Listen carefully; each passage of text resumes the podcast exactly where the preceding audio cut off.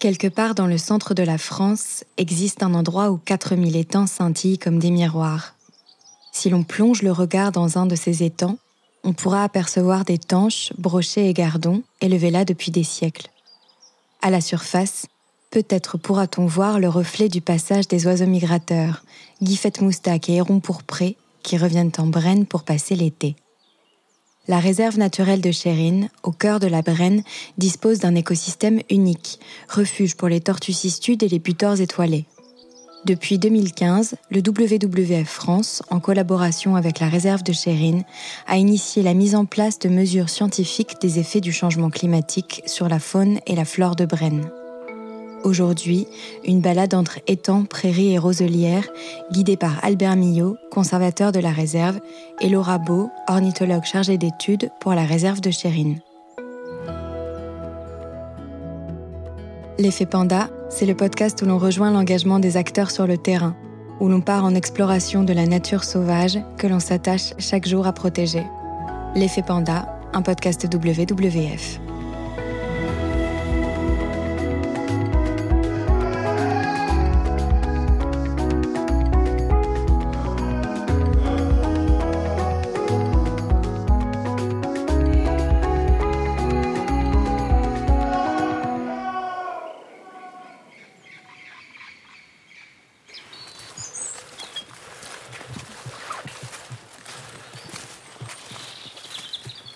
On entendait bien les vanneaux tout à l'heure.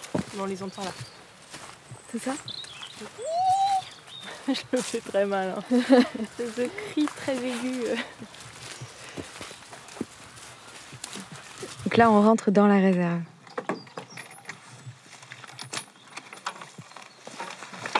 La réserve de Chérine, elle a, été, euh, elle a été créée en 1985 au tout départ. Albert Millot, conservateur de la réserve de Chérine. Au début, la réserve faisait 145 hectares. Et petit à petit, la réserve a pu acquérir des terrains de gré à gré euh, autour, de, ce premier noyau. Euh, toujours avec l'aide du département, mais il y a d'autres acteurs qui sont venus, euh, contribuer, et notamment le VVF est un des fonds de financement qui ont permis de d'étendre la réserve, qui fait maintenant aujourd'hui 370 hectares. Chérine, c'est donc aujourd'hui 370 hectares au cœur de l'écosystème exceptionnel des étangs de Brenne. Il faut préciser comment tout cela fonctionne. Un étang est un milieu artificiel, créé par l'homme. Cela ne veut pas dire récent. On dit que les étangs de Brenne ont été aménagés ou parfois même creusés par les moines au Moyen Âge.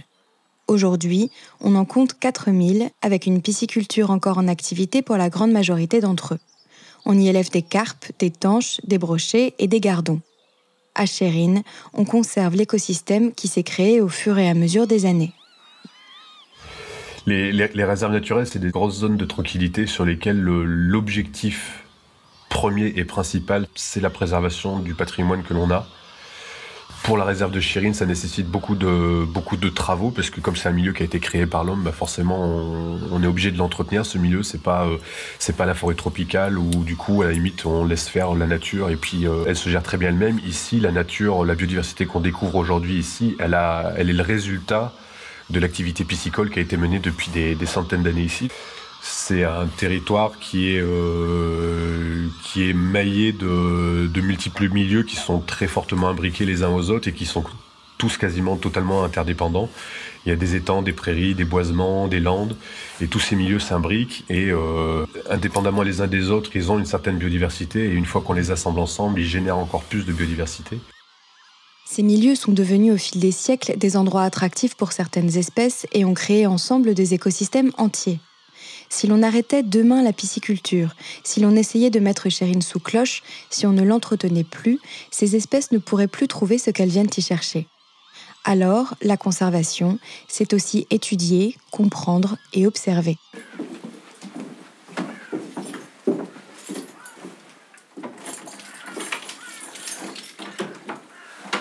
Donc là, on arrive à l'observatoire de l'étang Sistude. Est-ce que tu peux nous décrire ce qu'on voit là? Alors là, on est sur l'étang Sistude, donc il a été pêché il n'y a pas très longtemps. On voit qu'il n'y a pas beaucoup d'eau, on voit encore la vase qui euh, émerge. Laura Beau, ornithologue chargée d'études pour la réserve de Chérine. C'est un milieu qui est en ce moment très attractif pour les vanneaux qu'on entend derrière. Et ce qu'on voit au premier plan, En fait, on a une boussée de saules avec des nids qui ont été construits l'année dernière par différentes espèces de hérons, les hérons garde-bœufs, les aigrettes garzettes et les bioraux gris. Et euh, vraiment là, ça a été une surprise de les voir s'installer si près de cet observatoire. Et c'est lié euh, très probablement au confinement. On a également une souche sur la droite. Alors ça, c'est euh, des perchoirs pour les tortues, qui est donc les cistudes, qui sont friandes de se mettre dessus, qui font ce qu'on appelle des bains de soleil pour pouvoir réchauffer la température de leur corps et amalgamer de l'énergie. Point information. La cistude est une petite tortue aquatique qui vit dans les eaux douces. C'est une espèce autochtone de Brenne et la région a une importance mondiale pour sa conservation. En Brenne, les cistudes trouvent des étangs pour vivre et des prairies pour pondre. Et puis euh, un peu plus sur la droite, on a des roseaux, donc euh, la roselière qui est un habitat euh, un peu typique de nos étangs et qui est un habitat très important pour la reproduction de certaines espèces d'oiseaux, des oiseaux qu'on appelle paludicoles, c'est-à-dire qu'ils nichent dans les roselières et avec des espèces donc assez rares puisque les, habitats roselières ne se trouvent pas en très grand nombre à notre échelle nationale. Et toi, du coup, quand, quand tu arrives là, à quoi tu fais attention? Qu'est-ce que tu regardes? Alors, euh, l'ornithologue, euh, comme je suis, euh, le réflexe, je pense que c'est de faire un espèce de balayage de l'ensemble de l'étang avec les jumelles ou la longue vue et de noter tout ce que l'on voit. On est toujours à l'affût d'une espèce qui serait pas forcément souvent observée. Comment tu pourrais nous expliquer ton métier?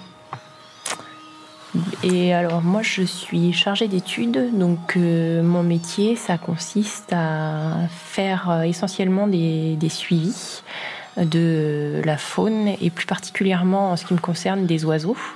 Donc euh, pour donner un exemple, je m'intéresse beaucoup à la guifette moustaque, qui est une petite sterne d'eau douce qui passe l'hiver en Afrique et qui se reproduit chez nous durant le printemps et l'été.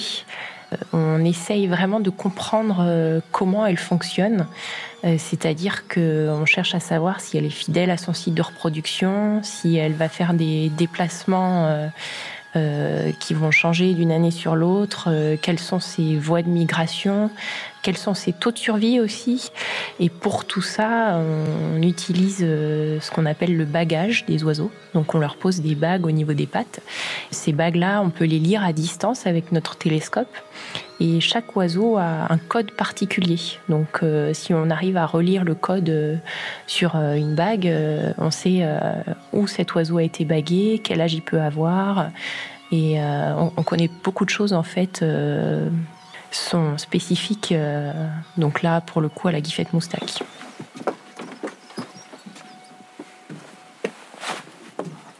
Qu'est-ce qui est marqué? Grâce à ses donateurs, le WWF a pu acheter cet espace 20 hectares et en confier la gestion à la réserve naturelle de Chérine, l'étang des Essarts. Pourquoi est-ce que tu as voulu travailler dans la conservation, toi? Alors moi, je, viens d'une famille d'agriculteurs qui a toujours été euh, soucieux de la terre. Et euh, je pense que en ayant baigné euh, là-dedans depuis toute petite, je me suis vraiment rendu compte de l'importance que que l'homme avait euh, sur la préservation de la nature et euh, de faire ce que je fais aujourd'hui, euh, notamment essayer de comprendre comment fonctionnent les espèces, essayer de savoir comment elles réagissent à différents modes de gestion qu'on met en place pour les préserver. C'est quelque chose qui m'est vraiment très important. Bon, je pense que j'ai vraiment trouvé ma voie dans ce domaine. Quoi. Et qu'est-ce que tu aimes avec les oiseaux?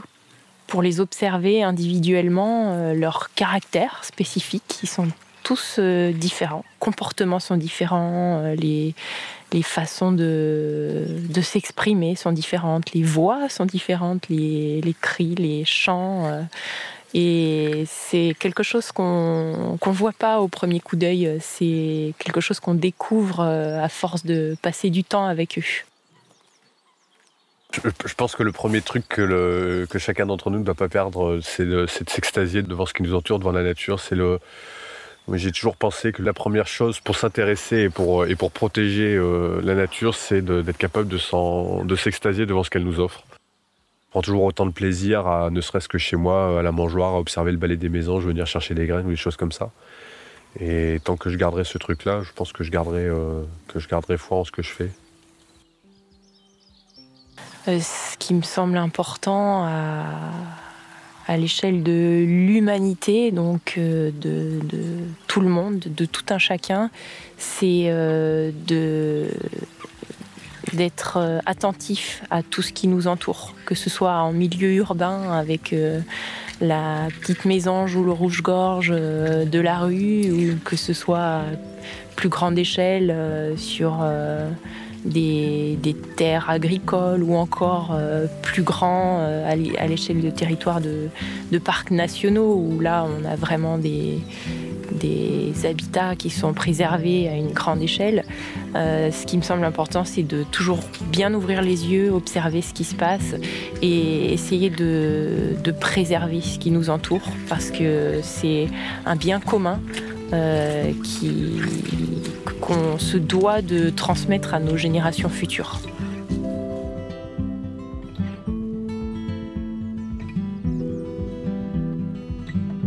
Comme Laura et Albert, allez vous promener en forêt et chercher tout ce qu'il y a de vivant.